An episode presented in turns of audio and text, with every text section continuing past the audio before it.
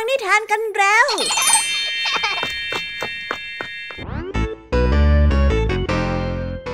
สวัสดีค่ะน้องๆ ยินดีต้อนรับเข้าสู่รายการคิสอารายการนิทานที่แฝงไปด้วยความสนุกและก็ข้อคิดกติสอนใจ ที่จะมาเล่าให้กับน้องๆ ได้ฟังกันอย่างจุใจ ควบคู่ไปกับความสนุกสนาน และเต็มไปด้วยจินตนาการนั่นเอง ที่น้องๆ เนี่ยต้องห้ามพลาดเลยนะคะ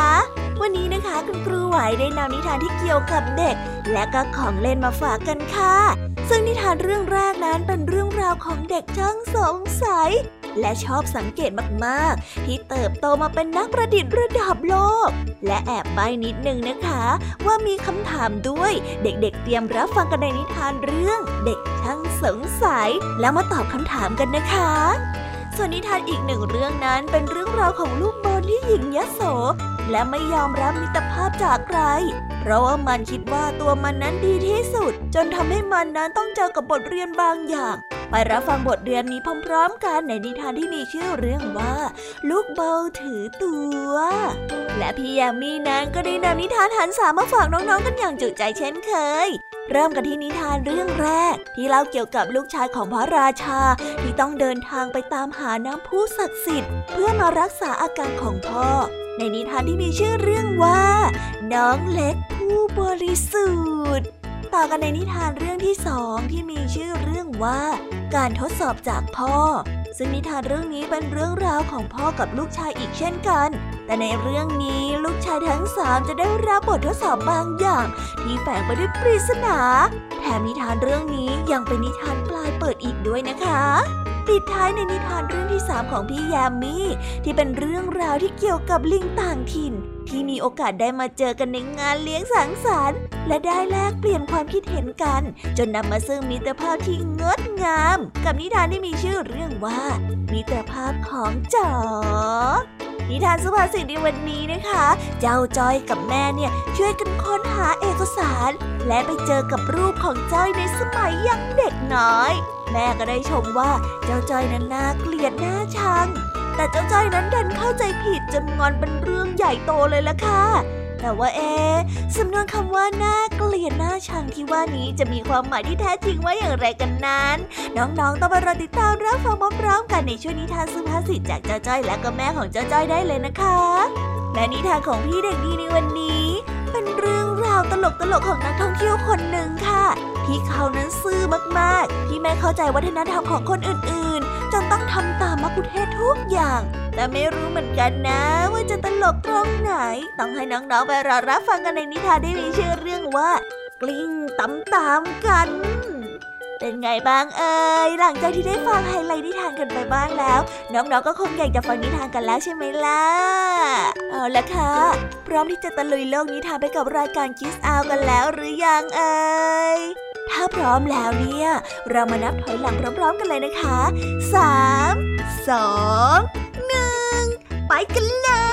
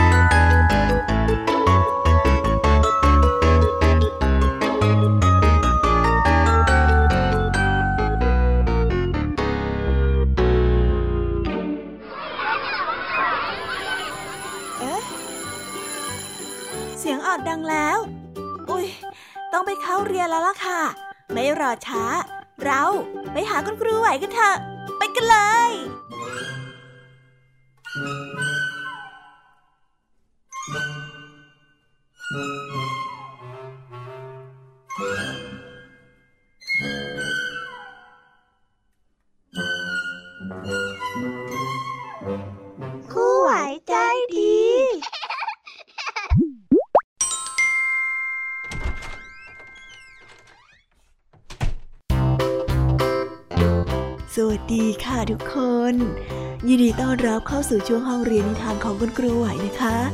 วันนี้ครูไหวได้เตรียมนิทานเกี่ยวกับเด็กและก็ของเล่นมาฝากกันค่ะ เริ่มกันที่นิทานเรื่องแรก ซึ่งเป็นนิทานเกี่ยวกับเด็กชายช่างสงสัย ชอบสังเกตและมีคำถามที่สร้างสรรค์อยู่ตลอดเวลา ซึ่งในภายหลัง เขาก็ได้เติบโตมาเป็นนักประดิษฐ์ระดับโลก ฟังแล้วพอจะเดากันออกไหมเอ่ย แต่ถ้าหากว่าเดาไม่ออกเนี่ย เดี๋ยวเราไปรับฟังพร้อมกันเลยนะคะ เพื่อว่าจะได้ข้อมูลเพิ่มเติมกันมาบ้าง กับนิทานที่มีชื่อเรื่องว่า เด็กช่างสงสัย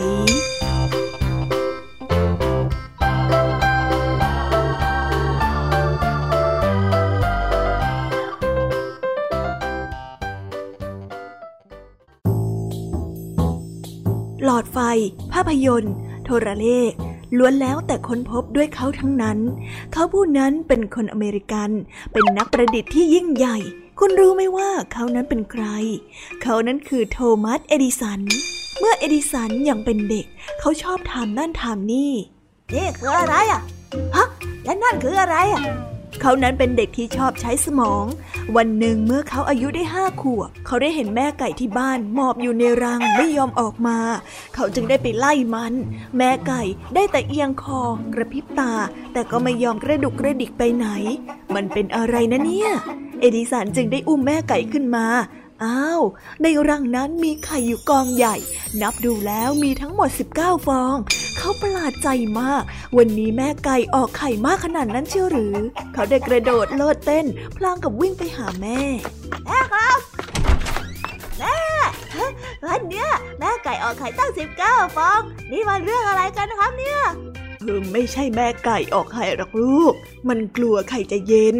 แม่ได้ดึงตัวหนูน้อยเอดิสันเข้ามากอดไว้และได้ถามว่า แม่กอดลูกแล้ว ลูกรู้สึกอบอุ่นขึ้นมากเลยใช่ไหมครับ เอดิสันประหลาดใจมากขึ้นไปอีก ได้จ้องหน้าแม่เขม็งแล้วถามแม่ว่า แม่ครับ ไข่ก็เหมือนพวกเราเหรอโดนอากาศเย็นแล้วก็จะไม่สบายใช่ไหมครับจ้าแม่ได้หัวเราะออกมา แล้วได้บอกกับเอดิสันว่า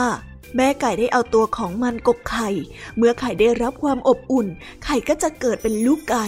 มีปากเล็กๆ มีตีนเล็กๆ มีขน หลังจากนั้นเมื่อลูกไก่เติบโตขึ้น มีเสียงจิกตุบๆ จนเปลือกไข่นั้นแตกออกมา มีเสียงร้องจิบจิบแล้วมันก็มุดออกมาจากเปลือกไข่ เอดิสันได้ยินแม่พูดแล้วก็ได้รีบวิ่งเปล่าไปในทันที เอดิสันจะไปไหนกันนะ เวลาผ่านไปหนึ่งชั่วโมงแล้ว แล้วก็อีกหนึ่งชั่วโมง แม่ไม่เห็นเอดิสัน ก็ชักจะร้อนใจได้ออกไปตามหาจนทั่ว ความจริงแล้วเอดิสันได้วิ่งเข้าไปที่บ้านของเพื่อน เขาได้เอาเศษไม้เศษหญ้าแห้งมาทำเป็นรัง และได้เอาไข่ไก่มาวางไว้เป็นกองใหญ่ จากนั้นเขาก็ทำอย่างแม่ไก่ได้นั่งยองๆบนไข่ เพื่อที่จะกกไข่ เขาคิดว่าถ้านั่งยองๆบนกองไข่แล้ว ก็จะสามารถฟักไข่ได้เหมือนกับแม่ไก่ แม่มาเห็นลูกออกอาการไร้เดียงสา ก็ได้หัวเราะด้วยความขบขัน เธอได้จุงลูกออกมาและบอกว่าไปเธอเด็กโง่ ลูกนะฟักไข่ให้เป็นลูกไก่ไม่ได้หรอกนะ เอดิสันได้ทำปากจูและร้องกู้กู้กู้เหมือนกับแม่ไก่กูกูกูกูกูแม่ครับ แม่ไก่ยังฟักไข่ออกมาเป็นไก่ได้เลยทำไมลูกจะฟักไข่ออกมาเป็นไก่ไม่ได้ล่ะครับกลับบ้านเถอะลูก แม่ทำกับข้าวไว้ให้ อร่อยอร่อยทั้งนั้นเลยนะ ครับ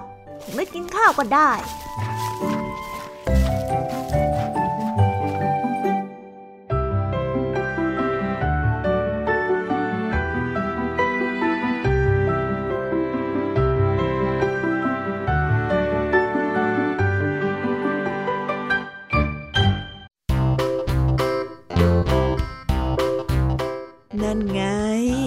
เด็กน้อยคนนี้เนี่ยคือโทมัส เอดิสัน ผู้ประดิษฐ์หลอดไฟอันเลื่องลือให้กับพวกเราได้ใช้กันนี่เอง ฟังแล้วรู้เลยว่า คนเก่งๆ ต้องช่างสังเกตและตั้งคำถามกับสิ่งเล็กๆ น้อยๆ รอบข้าง เพื่อฝึกฝนจนกลายเป็นคนที่มีความคิดสร้างสรรค์ และสร้างนวัตกรรมที่ยิ่งใหญ่ได้ น่าชื่นชมมากๆเลยนะคะ ส่วนใคร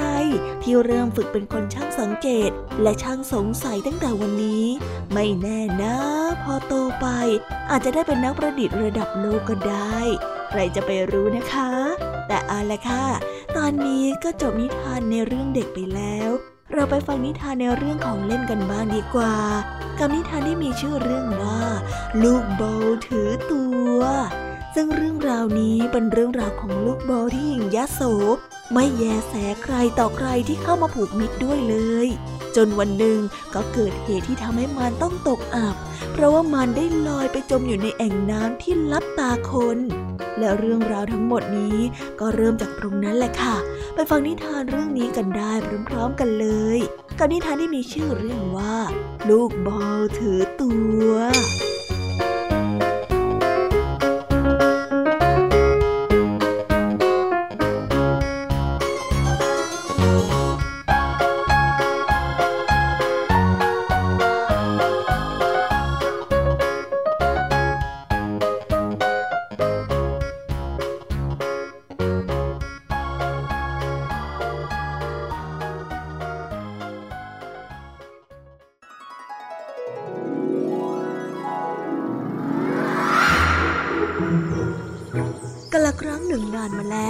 เด็กวัยห้าขวบคนหนึ่งได้ลูกบอลหนังลูกใหม่เป็นของขวัญ เขาได้บรรจงเก็บลูกบอลนั้นไว้ในกล่องไม้ใต้เตียง และลงไปกินอาหารมื้อเย็น ในกล่องของเล่นมีลูกข่างไม้เก่าๆอันหนึ่งมาได้หลงรักลูกบอลที่ทำจากหนังสัตว์ทันทีที่พบ ลูกข่างไม้พยายามจะขอลูกบอลแต่งงาน แต่ลูกบอลไม่มีท่าทีว่าจะสนใจลูกข่างเลยแม้แต่น้อย เพราะคิดว่ามันนั้นเป็นเพียงแค่ของเล่นชั้นต่ำที่ทำมาจากไม้ธรรมดาธรรมดา ซึ่งต่างจากตนเองที่ทำมาจากหนังสัตว์เป็นอย่างดี จึงได้ใช้ท่าทีที่หยิ่งยะโสและใช้คำพูดดูถูกลูกข่างไม้ต่างๆนานา เจ้าด่าเป็นเพียงแค่ลูกข่างไม้ธรรมดาที่ทำมาจากไม้แค่นั้นน่ะ แค่นี้ก็กลับไม่คิดที่จะเตรียมตัว แม้แต่นกนางแอ่นที่ทำรังอยู่บนยอดไม้สูง มาขอฉันแต่งงานในวันนั้น ฉันยังไม่สนใจเลยแม้แต่น้อยนับประษาอะไรกับเจ้าที่ฉันจะต้องมาให้ความสนใจนะฮะ รุ่งขึ้น เด็กน้อยได้ดึงก่อนเก็บของมาจากใต้เตียงนอน เขาได้หยิบลูกข่างและลูกบอลออกมาเล่นจากกล่องไม้ และได้วิ่งออกมาจากบ้าน เด็กน้อยได้วางลูกข่างเอาไว้บนก้อนหิน และได้เล่นลูกบอลอย่างสนุกสนาน เด็กน้อยได้โยนลูกบอลขึ้นไปบนท้องฟ้า แล้วรอรับตอนที่มันตกลงมาเป็นครั้งสุดท้าย จนลูกบอลนั้นลอยหายไปในท้องฟ้า รออยู่นานลูกบอลก็ไม่ยอมหล่นลงมาสักที เด็กน้อยพยายามจะหาลูกบอลเท่าไหร่ก็หาไม่พบ จึงได้หยิบลูกข่างที่วางอยู่บนก้อนหินแล้ววิ่งกลับบ้าน และไม่เคยนึกถึงลูกบอลหนังอีกเลย ลูกข่างไม้คิดว่า ตอนนี้ลูกบอลคงไปอยู่กับนกนางแอ่นอย่างที่เคยบอก แต่ลูกข่างก็ยังคงเฝ้ารอการกลับมาของลูกบอลหนังอยู่เสมอ เมื่อไม่มีลูกบอลหนัง เด็กชายได้หันมาเล่นลูกข่างเหมือนเดิม เด็กน้อยได้แต่งแต้มลูกข่างด้วยสีสันที่สวยงาม โดยไม่รู้ว่าลูกบอลหนังนั้นกระเด็นไปตกอยู่ที่สระน้ำและมันก็แช่น้ำอยู่ในสระน้ำอย่างนั้นไม่มีผู้ใดพบเห็นอีกเลย จนกระทั่งเวลาผ่านไปห้าปีเด็กน้อยอายุสิบขวบเขาก็ยังมีลูกข่างไม้เป็นของเล่นชิ้นโปรดเช่นเดิม ตอนนี้ลูกข่างไม้ได้ถูกทาสีเป็นสีทองสวยงาม เด็กชายได้เล่นลูกข่างไม้อยู่ที่หน้าบ้าน เขาได้ปาลูกข่างไม้ให้หมุนอยู่ที่พื้น เมื่อลูกข่างได้หมุนด้วยความรวดเร็ว สีสันและลวดลายที่อยู่บนตัวของมันนั้นดูสวยงามมาก เด็กชายได้หยิบลูกข่างไม้ขึ้นมา แล้วพันด้วยเชือกอีกครั้ง ปามันลงบนพื้นอย่างสุดแรง แต่แทนที่ลูกข่างไม้จะหมุนลงบนพื้น กลับกระแทกลงไปที่ก้อนหิน และกระเด็นหายไป มันได้กระเด็นตกลงไปที่ถังขยะโดยที่ไม่มีใครรู้ และในวันนั้นคนรับใช้ในบ้านของเด็กน้อย ก็มาพบกับลูกบอลในสระน้ำโดยบังเอิญ จึงได้หยิบขึ้นมา แต่ตอนนี้หนังที่เคยสวยงามของลูกบอลได้เปื่อยผุพังไปเสียแล้ว มันดูโทมมาก มากจนคนรับใช้เห็นว่ามันไม่น่าจะใช้งานได้แล้ว คนรับใช้ได้นำลูกบอลไปทิ้งในถังขยะใบเดียวกับที่ลูกข่างตกลงมาโดยบังเอิญ เมื่อลูกข่างไม้ได้เห็นลูกบอลก็จำได้ในทันที ตอนนี้มันคิดว่ามันนั้นสวยงามและดูดีมากกว่าเมื่อก่อน ลูกข่างจึงคิดว่า หากมันขอลูกบอลแต่งงานอีกครั้ง คงจะไม่ถูกปฏิเสธอีก แต่ปรากฏว่าเมื่อห้าปีก่อนเป็นยังไง ตอนนี้ก็ยังคงเป็นอย่างนั้น เพราะว่าลูกบอลหนังก็ยังคงดูถูกมันเป็นเพียงแค่ลูกข่างไม้ธรรมดาธรรมดาเท่านั้น เจ้านี่ยังไงนะ ฉันเคยบอกแล้วไงว่าเจ้าน่ะเป็นเพียงแค่ของเล่นธรรมดาธรรมดาไม่คู่ควรกับบอลที่ทำมาจากหนังสัตว์อย่างดีเหมือนฉันหรอก เจ้าน่ะเลิกคิดเลิกฝันแบบลมๆแรงๆได้แล้ว ลูกข่างไม้ได้มองดูสภาพลูกบอลที่ไม่ต่างอะไรไปจากขยะและได้กล่าวว่า เวลาห้าปีนี้ไม่ได้ทำให้นิสัยหญิงยโสอวดดีของเจ้าเปลี่ยนไปเลยแม้แต่น้อย เจ้ายังเฝ้าภูมิใจถึงชาติกำเนิดอันสูงสักแม้ว่าตัวเองจะอยู่ในสภาพที่ตกต่ำเช่นนี้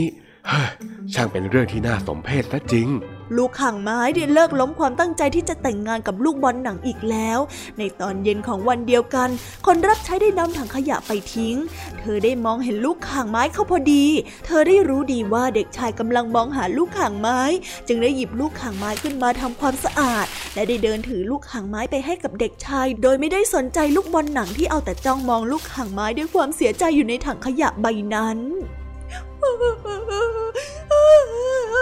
เอาฉันไปด้วยสิ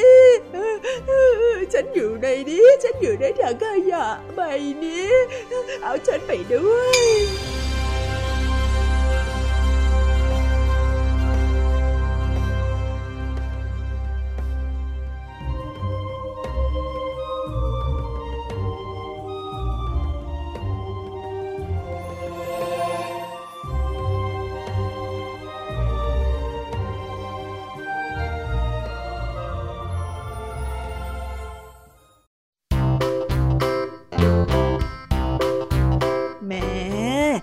ลูกฟุตบอลเนี่ยนะ ถือตัวจนถึงวินาทีสุดท้ายจริงๆ จากที่ได้กลับมาอยู่ในกล่องของเล่นกับลูกคาง ก็เลยได้อยู่ในถังขยะต่อไป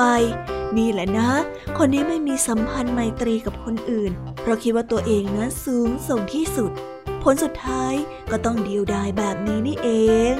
แล้ววันนี้ก็หมดเวลาในช่วงของคุณครูไหวกันลงไว้แล้วค่ะ ครูไหวต้องขอส่งต่อเด็กๆ ให้ไปฟังนิทานในช่วงต่อไปกันเลยนะคะ และในส่วนของเรา อย่าลืมนะคะว่าเรามีนัดกันทุกวันจันทร์ถึงศุกร์กับรายการคิสอาวสำหรับตอนนี้ครูไหวต้องขอกล่าวคำว่า สวัสดีค่ะบ๊ายบาย แล้วมาพบกันใหม่นะคะ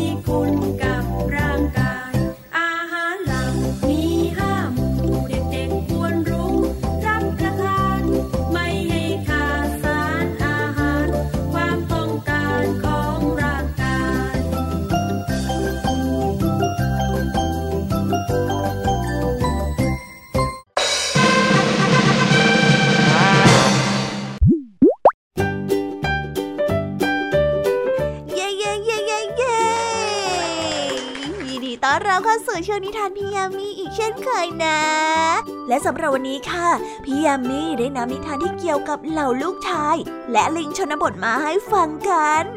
แน่ๆสนใจกันละสิสำหรับนิทานเรื่องแรกนะคะ เป็นเรื่องราวของพระราชาที่ป่วยกระทันหัน และต้องการน้ำจากน้ำพรุวิเศษเพื่อมารักษาตน ลูกชายทั้งสามนั้นจึงหาวิธีที่จะไปนำน้ำพรุวิเศษมาให้กับพ่อ แต่ว่าด้วยความที่นิสัยของลูกทั้งสามคนนั้นไม่เหมือนกัน ก็เลยทำให้ได้ผลลัพธ์ที่แตกต่างกัน ไปฟังพร้อมกันเลยดีกว่าค่ะ ว่าผลลัพธ์นั้นจะออกมาเป็นอย่างไรกันบ้าง กับนิทานที่มีชื่อเรื่องว่า น้องเล็กบริสุทธิ์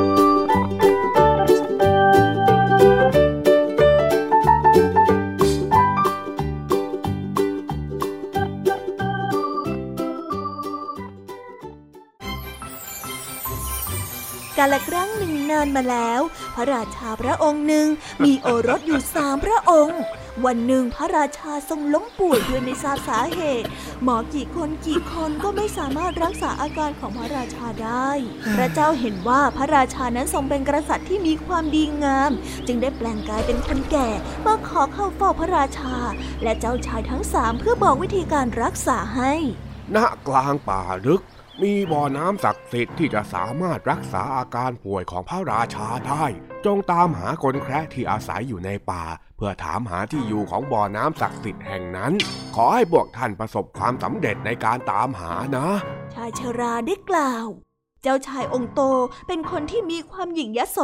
และหวังแต่ลาบยศ จึงอาสาเป็นคนไปหาน้ำศักดิ์สิทธิ์เพราะคิดว่าถ้าได้รับความดีความชอบในครั้งนี้ พระราชาคงให้ตนสืบพระราชสมบัติต่อแน่ เจ้าชายองค์โตก็ได้เดินทางเข้าไปในป่าลึก จนกระทั่งพบกับคนแคระแต่ด้วยความหยิ่งยโสจึงได้ถามคนแคระไปว่า เจ้าคนแคระสกปรก เจ้าจงบอกเราเดี๋ยวนี้ว่าบ่อน้ำศักดิ์สิทธิ์อยู่ที่ไหน คนแคระได้ชี้นิ้วไปยังโพรงหินและได้บอกว่า บ่อน้ำศักดิ์สิทธิ์อยู่ในนั้นไง พระองค์จึงเดินตรงไปยังทางหินแคบๆ และไม่สามารถกลับออกมาได้อีกเลย เมื่อองค์ชายรองเห็นว่าพี่ชายนั้นไม่กลับมาสักที จึงคิดว่าน่าจะเกิดเหตุร้ายขึ้น และเห็นว่าเป็นโอกาสของตนที่จะครอบครองพระราชบัลลังก์แทน จึงอาสาออกไปหาบ่อน้ำศักดิ์สิทธิ์ให้กับพ่อ และเมื่อออกเดินทางก็ได้มาเจอคนแคระก็พบกับชะตากรรมเดียวกันกับพี่ชาย เพราะความที่เป็นคนหญิงยะโสไม่น้อยไปกว่ากันเลยจนกระทั่งมาถึงเจ้าชายองค์เล็ก เมื่อเห็นว่าพี่ชายทั้งสองนั้นออกเดินทางไปนานมาก ก็ไม่มีท่าทีว่าจะกลับมาเลย เมื่อเห็นว่าทั้งสองออกเดินทางไปนานแล้ว แล้วไม่มีท่าทางว่าจะกลับมาแต่อย่างใด ก็เกิดความเป็นห่วง เจ้าชายอาสาออกไปตามหาน้ำศักดิ์สิทธิ์และพี่ชายทั้งสองของตน เจ้าชายได้เดินทางเข้าไปในป่า จนพบกับคนแกร้จึงถามทางไปที่บ่อน้ำศักดิ์สิทธิ์ด้วยท่าทางที่เป็นมิตรคนแคร์ได้เห็นเจ้าชายเป็นคนที่มีจิตใจดี จึงบอกทางไปยังแอ่งน้ำให้ และได้ยืนขนมปังให้กับเจ้าชายพร้อมกับกล่าวว่า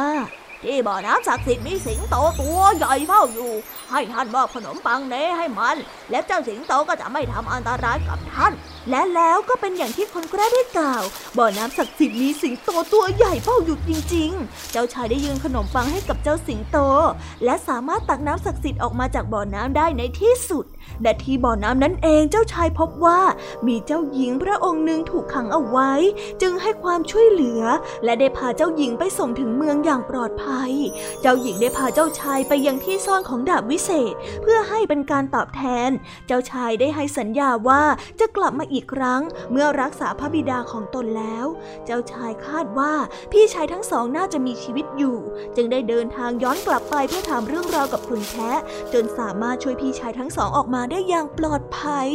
ระหว่างการเดินทางกลับ ได้ผ่านเมืองที่กำลังสู้รบกับกองโจร แต่เจ้าชายไม่อาจจะอยู่ร่วมรบกับโจรร้ายได้ จึงมอบดาบวิเศษให้กับพระราชาเมืองนั้นเอาไว้แทน เมื่อทั้งสามได้กลับมาถึงเมือง เจ้าชายองค์เล็กได้รีบนำน้ำศักดิ์สิทธิ์ไปมอบให้กับพระราชาโดยทันที โดยที่ไม่รู้เลยว่ามันเป็นเพียงแค่น้ำเกลือธรรมดา เพราะพี่ชายทั้งสองได้สับเปลี่ยนไปนานแล้วทำให้อาการของพระราชาไม่ดีขึ้นแต่อย่างใด เมื่อพี่ชายทั้งสองได้นำน้ำศักดิ์สิทธิ์มารักษาอาการป่วยของพระองค์จนหายดี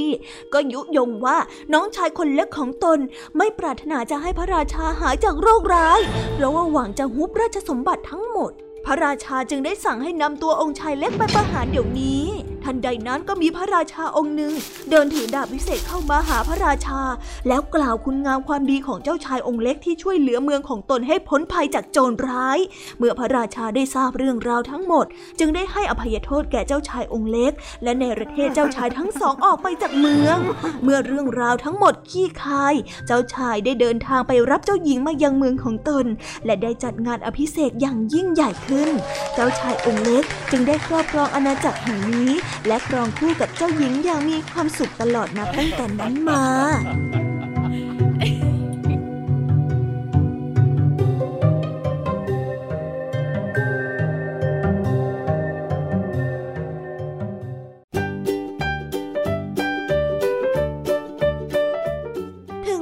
จะมีอุปสรรคมากมายเข้ามาทดสอบจิตใจ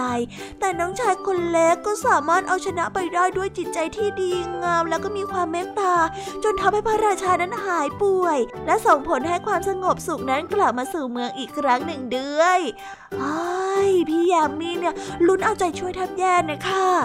ไปต่อกันในนิทานเรื่องที่สองกันต่อเลยนะคะ ซึ่งเป็นเรื่องราวของพ่อค่ะ ซึ่งต้องการที่จะทดสอบความสามารถของลูกอีกเช่นกัน ซึ่งนิทานเรื่องนี้เป็นนิทานปริศนาปลายเปิดนะคะ นั่นแน่ไม่เคยได้ยินคำนี้ละสิ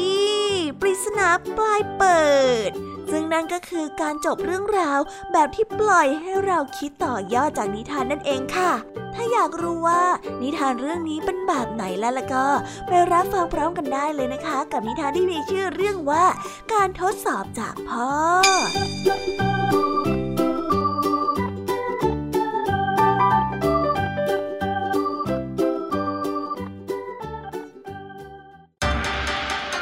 โบคุฮารา เป็นหนึ่งในนักดาบผู้ยิ่งใหญ่แห่งยุคโบราณ ท่านมีบุตรอยู่สามคน บุตรทุกคนนั้นล้วนสืบทอดอัจฉริยภาพในทางศิลปะการฟันดาบจากบิดาของตน ในบ้านปลายชีวิตของโบคุ ต้องการที่จะทดสอบความสามารถของบุตรแต่ละคน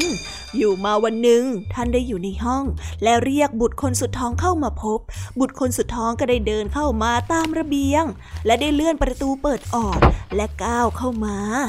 ทันใดนั้นก็มีวัตถุบางอย่างตกลงมาจากข้างบน และก่อนที่สิ่งนั้นจะมากระทบกับศีรษะ เขาก็ได้ก้าวถอยหลังและชักดาบออกมาฟัน ดุดประกายสายฟ้า เมื่อได้พยายามเพ่งดู เขาก็ได้เห็นลูกไม้กลมๆ ได้ถูกฟันแยกและออกเป็นสิ่งเสี่ยง และตกกิ้งอยู่แทบเท้าโมคุนั้นได้เตรียมลูกไม้วางอยู่บนคานประตู เพื่อว่าลูกไม้นั้นจะหล่นลงมาทันทีเมื่อเปิดประตูออก ตอนนี้เธอจงกลับไปยังที่พักของเธอก่อนนะ บิดาได้กล่าวกับบุตรสุดท้อง ต่อจากนั้นท่านก็ได้เรียกบุตรที่สองมา ซึ่งบุตรคนที่สองนี้ได้เปิดประตูออก ไม่รู้เล่เช่นกัน เจ้าลูกไม้นั้นจึงได้ตกลงมาเหนือศีรษะของเขา เขาได้รับลูกไม้อันนั้นเอาไว้ในมือ เอาล่ะ กลับไปรอในห้องของเธอก่อน บิดาได้สั่ง ในที่สุดบุตรคนโตก็ได้ถูกเรียกเข้าไปหา เมื่อเขาจวนจะก้าวเข้าไปในประตูห้อง จิตของเขาก็ได้ตระหนักรู้ถึงความผิดปกติหน้าประตู เขาได้นำลูกไม้ที่วางอยู่หมิ่นเมบนคานประตูนั้นลงมา และเข้ามานั่งเบื้องหน้าของบิดา แล้วได้พูดว่า ลูกรู้ว่าบิดาต้องการทำอะไร โบคุจึงได้เรียกบุตรทั้งสามนั้นมาพบอีกครั้ง ท่านได้ตำหนิบุตรคนสุดท้องอย่างขมขื่นว่า เธอควรละอายใจต่อความล้มเหลวครั้งนี้ แม้ว่ามันจะเกิดขึ้นแค่ช่วงนาทีเดียวเท่านั้น และแล้วท่านก็ได้หันไปให้กำลังใจบุตรคนที่สอง จงหมั่นเพียรต่อไปอีกสักนิดเถอะลูกเอ๋ยฝึกฝนให้รุดหน้าต่อไป อย่าได้หลงละเลยซะล่ะในที่สุดก็มาถึงบุตรคนโต ซึ่งท่านได้หันไปกล่าวกับลูกศิษย์ลูกหาของท่านว่า ฉันรู้สึกยินดีที่เธอมีความสามารถ สมกับที่จะได้เป็นทายาทผู้สืบทอดศิลปะแขนงนี้ต่อจากฉัน ยินดีด้วยนะ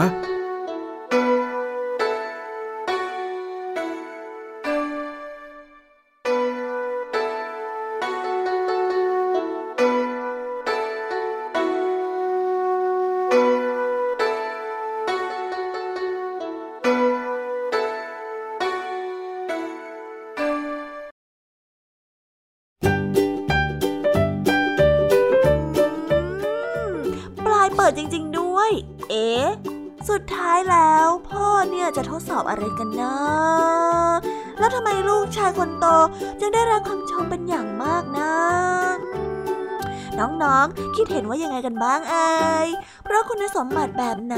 ที่ทำให้ลูกชายคนโตได้รับคำชม แต่พี่แยมมี่ขอใบนิดหน่อยนะคะ ว่าเกี่ยวกับความช่างสังเกตค่ะ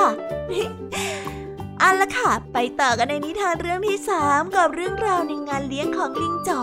ที่ได้เชิญลิงจากทั่วทุกสารทิศมาปาร์ตี้กัน แต่ว่ามีลิงจากชนบท ซึ่งทำตัวไม่ถูกเพราะว่าไม่เคยมางานเลี้ยง มันจึงงกงกเงินเงินและไม่เป็นตัวของตัวเอง ไปติดตามเอาใจช่วยเจ้าลิงจ๋อของเราได้ในนิทานที่มีชื่อเรื่องว่า มิตรภาพของจ๋อกันได้เล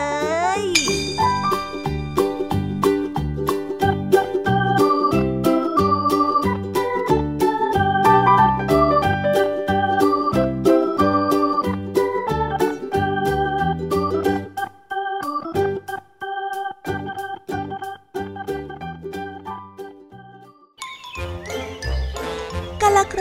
านมาแล้ว มีหัวหน้าลิงได้ป่าประกาศออกไปให้กับบรรดาลิงทั้งหมดที่อาศัยอยู่ในป่า ในเมือง หรือว่าแม้กระทั่ง ที่ถูกนำไปเลี้ยงตามบ้าน เพื่อให้มาพบปะสังสรรค์กันที่งานเลี้ยง ตามวันเวลาที่ได้กำหนดเอาไว้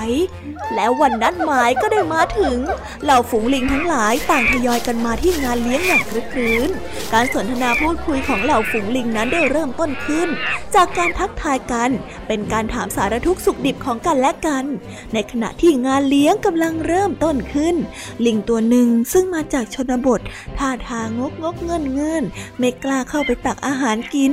มันก็ได้เดินไปยืนข้างๆกับลิงตัวหนึ่งซึ่งได้แต่งตัวดูดีและมีความหรูหรา แล้วก็ได้ชะเง้อมองว่าลิงตัวนั้นมีวิธีการตักอาหารแบบไหน แล้วเขาจะเริ่มต้นกินอะไรก่อน มันได้ยืนมองใครต่อใครอยู่นาน ก่อนที่จะตัดสินใจเดินไปตักอาหารกินเองบ้าง เจ้าลิงที่มาจากชนบท เริ่มต้นการตักอาหารด้วยการเรียนแบบลิงที่มาจากกรุงเทพ เขาทำอะไรมันก็ทำตามทุกอย่าง เขากินอะไรมันก็ตามกินทุกอย่าง เพราะว่ากลัวว่าเหล่าบรรดาฝูงลิงที่มาร่วมงานจะรู้ว่ามันนั้นมาจากบ้านนอก ขณะที่ลิงที่มาจากชนบทกำลังเกรงกับการกินอาหารอยู่นั้น ลิงที่มาจากเมืองกรุงก็ได้พากันทักทายด้วยท่าทางที่ยิ้มแย้มไงสวัสดีเพื่อน เป็นยังไงบ้าง อาหารอร่อยไหมอะ จิ๊กจิ๊ก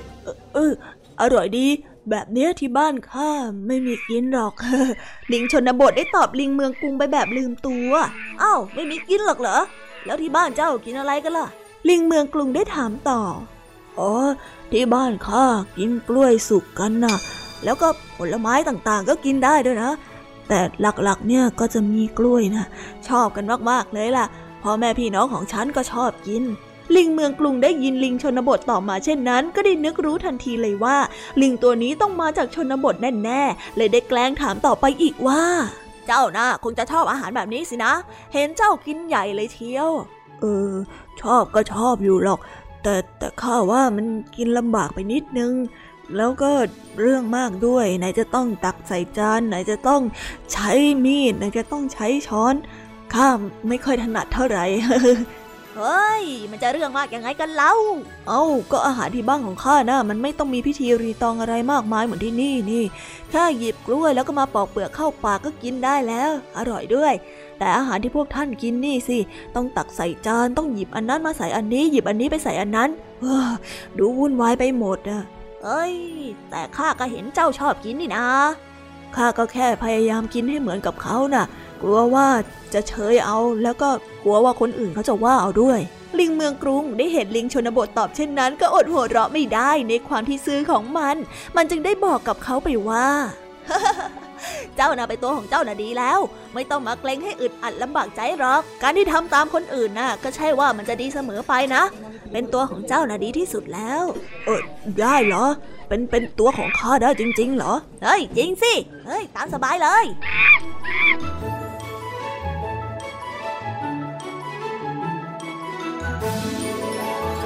นิทานเรื่องนี้จึงได้สอนให้เรารู้ว่า เราไม่จำเป็นต้องเรียนแบบใครต่อใคร เพื่ออยากให้ตัวเองนั้นดูดี การเป็นตัวของตัวเองนั่นแหละดีที่สุดแล้ว เพราะคุณค่าของคนไม่ใช่อยู่ที่ภาพลักษณ์ภายนอก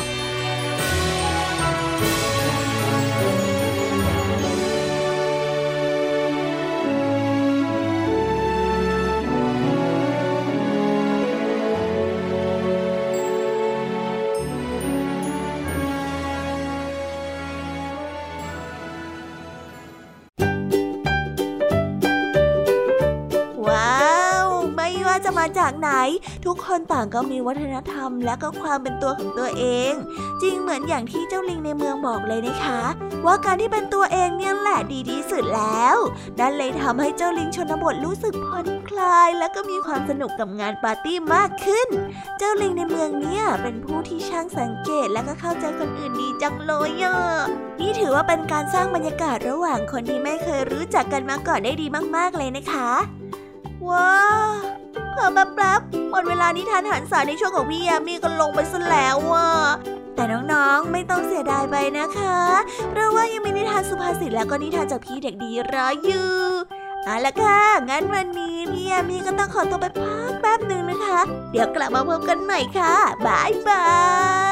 ย ไปในช่วงนิทานต่อไปกันเลย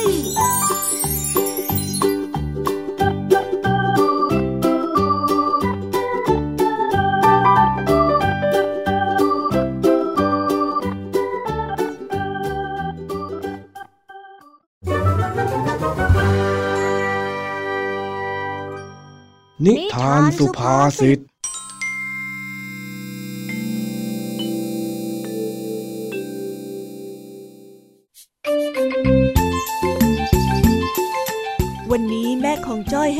หาเอกสารในตู้เก็บของ ซึ่งมีข้าวของต่างๆ อยู่ในนั้นเป็นจำนวนมาก และก็พอดีว่าในตู้ที่กำลังค้นหาอยู่นั้น มีอัลบั้มภาพสมัยที่เจ้าจ้อยยังเด็กๆอยู่ เจ้าจ้อยจึงสงสัยและหยิบมาถามแม่ด้วยความตื่นเต้น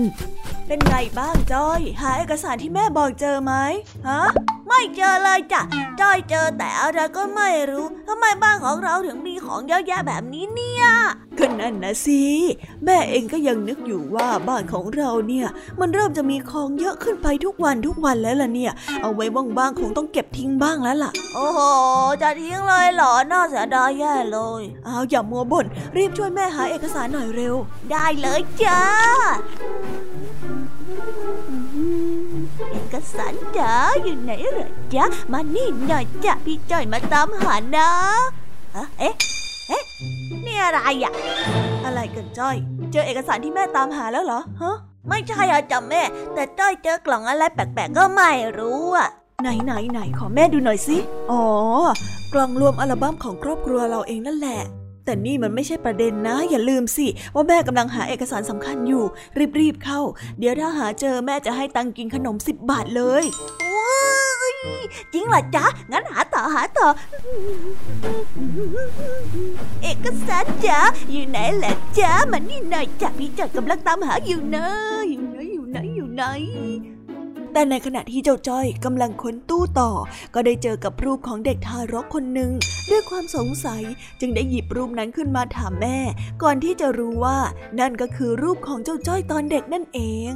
อ้าวทำไมไม่ค้นต่อล่ะจ้อย แม่แม่แม่นี่รูปใครล่ะจ๊ะไหนมาดูหน่อยสิ เนี่ยจ้ะรูปเด็กทารกที่ไม่ได้ใส่เสื้อผ้าตัวเปลือยล่อนจอนเนี่ยจ้ะอ้าวจะเป็นใครไปได้ล่ะจ้อย ก็ต้องเป็นรูปของเองนะสิฮะนี่คือจ้อยเหรอจ้อยเคยตัวเล็กขนาดนี้มาก่อนด้วยเหรอเนี่ยแม่ก็ใช่นะสิ ตอนนั้นน่ะตัวเล็กน่ารัก แก้มแดงเป็นสีมะเขือเทศเลย ท่าทางน่าเกลียดน่าชังเลยล่ะ อ้าวทำไมแม่ต้องว่าจอยด้วยอะ จอยยังไม่ได้ทำอะไรผิดเลยนะทำ ไมต้องว่าจอยด้วยอ๋ออ๋ออ๋ออะไรกัน แม่ยังไม่ทันได้ว่าอะไรเองเลยนะ ก็เมื่อกี้แม่เพิ่งด่าจอยว่าน่าเกลียดทำไมอะแม่ไม่รักจอยแล้วเหรอ หรือที่เลี้ยงจอยมาทุกวันนี้ มันแค่เรื่องชั่วข่าวอะเออเออเออโอ้โหยพูดอะไรของเองน่ะจ้อย ที่แม่บอกว่าน่าเกลียดน่าชังน่ะ เป็นสำนวนไทยที่หมายถึง น่ารักน่าเอ็นดูตั้งหากเล่าอ้าว ถ้าน่ารักน่าเอ็นดูจริง ๆทำไมถึงไม่บอกมาแบบนั้นเล่า จะหลอกด่าจอยทำไมกันน่ะ เอ๊ะ ก็แม่บอกว่าไม่ได้ด่าไง คนสมัยก่อนเนี่ยนะเขามีความเชื่อว่า อย่าชมเด็กแรกเกิด เพราะอาจจะทำให้เด็กน่ะเจ็บป่วยได้ เป็นเรื่องความเชื่อนะจอย แน่นะ ก็แน่นะสิแม่จะหลอกเองไปทำไมกันล่ะฮะก็ได้ก็ได้งั้นจ้อยจะไม่โกรธแม่กันละกัน เดี๋ยวจ้อยอะรีบหาเอกสาร แล้วก็จะรับเงินจากแม่ไปซื้อขนมดีกว่า ไม่ต้องหาแล้วล่ะอ้าวทำไมอะทำไมอยู่ดีๆพูดอย่างเงี้ยแม่ แม่โกรธจ้อยเหรอ เปล่าไม่ได้โกรธงั้นก็ให้จอยหาต่อสิไหนแม่บอกว่าจะให้ตังจอยกินนมไง ก็แม่หาเจอแล้วนี่ไงถือว่าแม่เจอก่อน เองก็อดได้รางวัลไป โอ้โหแม่อะไรกันเนอะทำไมแม่หาเจอก่อนเราก็เองมัวแต่ดูรูปที่น่าเกลียดน่าชังของเองแล้วไม่ลงมือหา แบบนี้เนี่ยจะหาเจอได้ยังไงล่ะจ้อย โอ้จ้อยโตแล้วนะ ไม่ต้องเชื่อแล้วแม่ บอกว่าจ้อยน่ารักน่าชังก็ได้อะน่ารักก็น่ารัก ลูกแม่เนี่ยน่ารักน่าชังที่สุดถ้าอย่างนั้น ลูกที่น่ารักน่าชังขอตั้งกินหนมังสิจ้านั้นนั้นนั้นนั้นนั้นนั้นนั้นไม่ได้ไม่ได้ เอ็งไม่ทำตามสัญญาของเรา หาเอกสารไม่เจอก็อดไปก่อนนะ โอ้โหแม่สิบบาทเองนะขอจ้กินหนมหน่อยนะไม่ไม่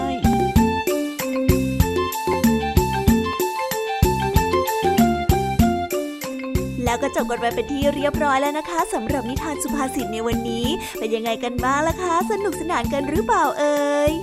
นิทานสุภาษิตจบกันไปแล้ว แต่เราก็ยังมีนิทานเด็กดีมารอน้องๆอยู่ในช่วงท้ายรายการนะคะ งั้นเราไม่รอช้าไปฟังนิทานเด็กดีกันเลยค่ะ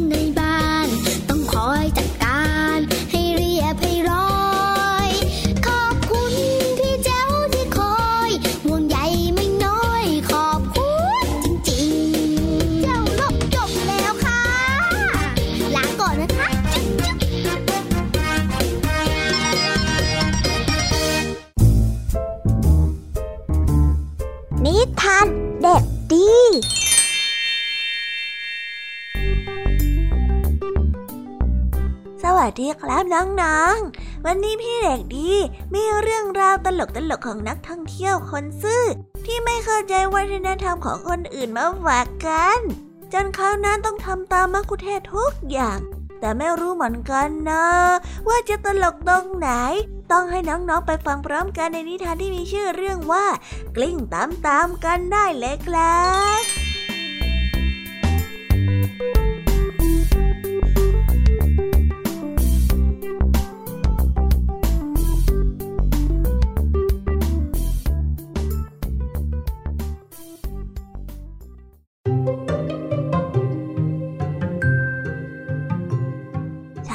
าวมองก็เรียกกลุ่มหนึ่ง ต้องการที่จะไปชมเมืองแห่งหนึ่งในประเทศจีน แต่ไม่รู้ภาษาจีนและประเพณีวัฒนธรรมของจีนเลย จึงได้เชิญมักคุเทศ หรือผู้นำทางท่องเที่ยวคนหนึ่ง ซึ่งรู้ภาษาจีนมาสอนภาษาจีนให้กับพวกเขา และให้ความรู้เกี่ยวกับประเพณีวัฒนธรรมจีนในบางเรื่องให้กับพวกเขาด้วยมักคุเทศได้แนะนำว่าหลังจากที่ไปถึงเมืองนั้นแล้ว วิธีการที่ดีที่สุดที่จะทำให้พวกท่านปลอดภัยก็คือ พวกท่านน่ะ จะต้องนำข้าพเจ้าไปอยู่ในทุกที่ที่พวกท่านไปด้วย เข้าใจไหมชายหนุ่มเหล่านั้นได้กล่าวว่า อืม นั่นก็เป็นความคิดที่ดีนะ พวกเราจะนำท่านไปทุกครั้งไม่ว่าจะไปที่ไหนหรือทำสิ่งใดก็แล้วกัน ไหนไม่ช้าชายหนุ่มมังกรเลียเหล่านั้น และมักคุเทศก็มาถึงประเทศจีน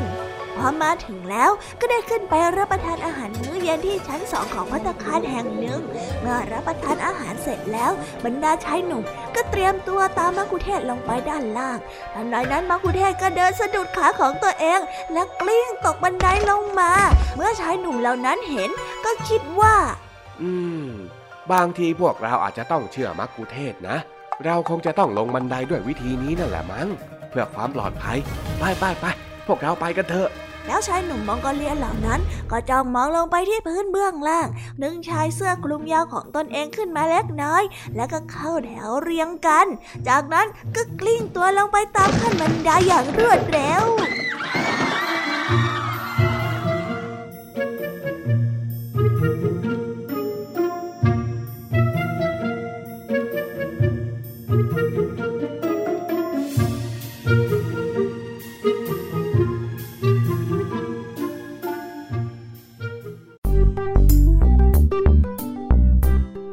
บกันลงไปแล้วนะครับสำหรับนิทานในเรื่องสุดท้าย และนั่นก็หมายความว่าหมดเวลาของรายการคิสเอากันลงไปแล้วด้วย สำหรับใครที่รับฟังไม่ทัน หรือว่าอยากจะฟังนิทานใหม่อีกรอบ ก็สามารถเข้าไปฟังกันได้ที่แอปพลิเคชันไทย PBS Podcast กันได้เลยนะครับสำหรับวันนี้คงต้องร่ำลากันไปก่อนแล้ว ไว้พบกันใหม่กับรายการนิทานที่แสนสนุกนะ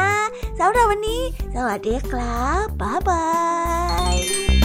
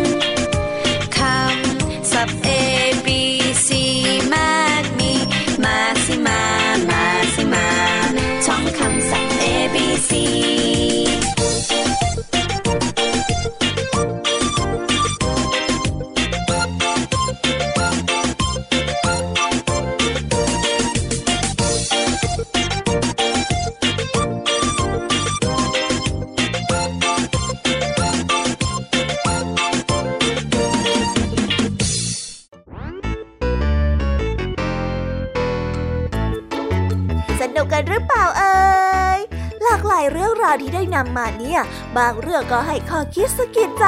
บางเรื่องก็ให้ความสนุกสนานเพลิดเพลิน แล้วแต่ว่าน้องๆเนี่ยจะเห็นความสนุกสนานในแง่มุมไหนกันบ้าง ส่วนพี่ยามีแล้วก็พ่องเพื่อนเนี่ยก็มีหน้าที่ในการนำนิทานมาส่งตรงถึงน้องๆแค่นั้นเองละค่ะ แล้ววันนี้นะคะ เราก็ฟังนิทานกันมาจนถึงเวลาที่กำลังจะหมดลงอีกแล้วอะหอย ยามีต้องคิดถึงน้องๆอีกแน่เลย แต่ไม่ต้องห่วงนะคะน้องๆ พี่ยามีเนี่ยขอสัญญาเลยว่า จะกลับมาพบกันใหม่พร้อมกับนิทานที่แสนสนุกแบบนี้กันอีกแน่นอนค่ะน้องๆ อย่าลืมนำข้อคิดดีๆ ที่ได้จากการรับฟังนิทานที่แสนสนุกของคุณครูไหว พี่ยามีลุงทองดีและก็เจ้าจ้อย และก็นิทานจากพี่เด็กดีในวันนี้ไปใช้กันด้วยนะคะ เด็กๆ เอาไว้พบกันใหม่ในวันพรุ่งนี้นะสำหรับวันนี้พี่ยามีต้องขอตัวลากันไปก่อนแล้วล่ะค่ะค่ะ สวัสดีค่ะ บ๊ายบายนะคะนังนงและพบกันใหม่ค่ะ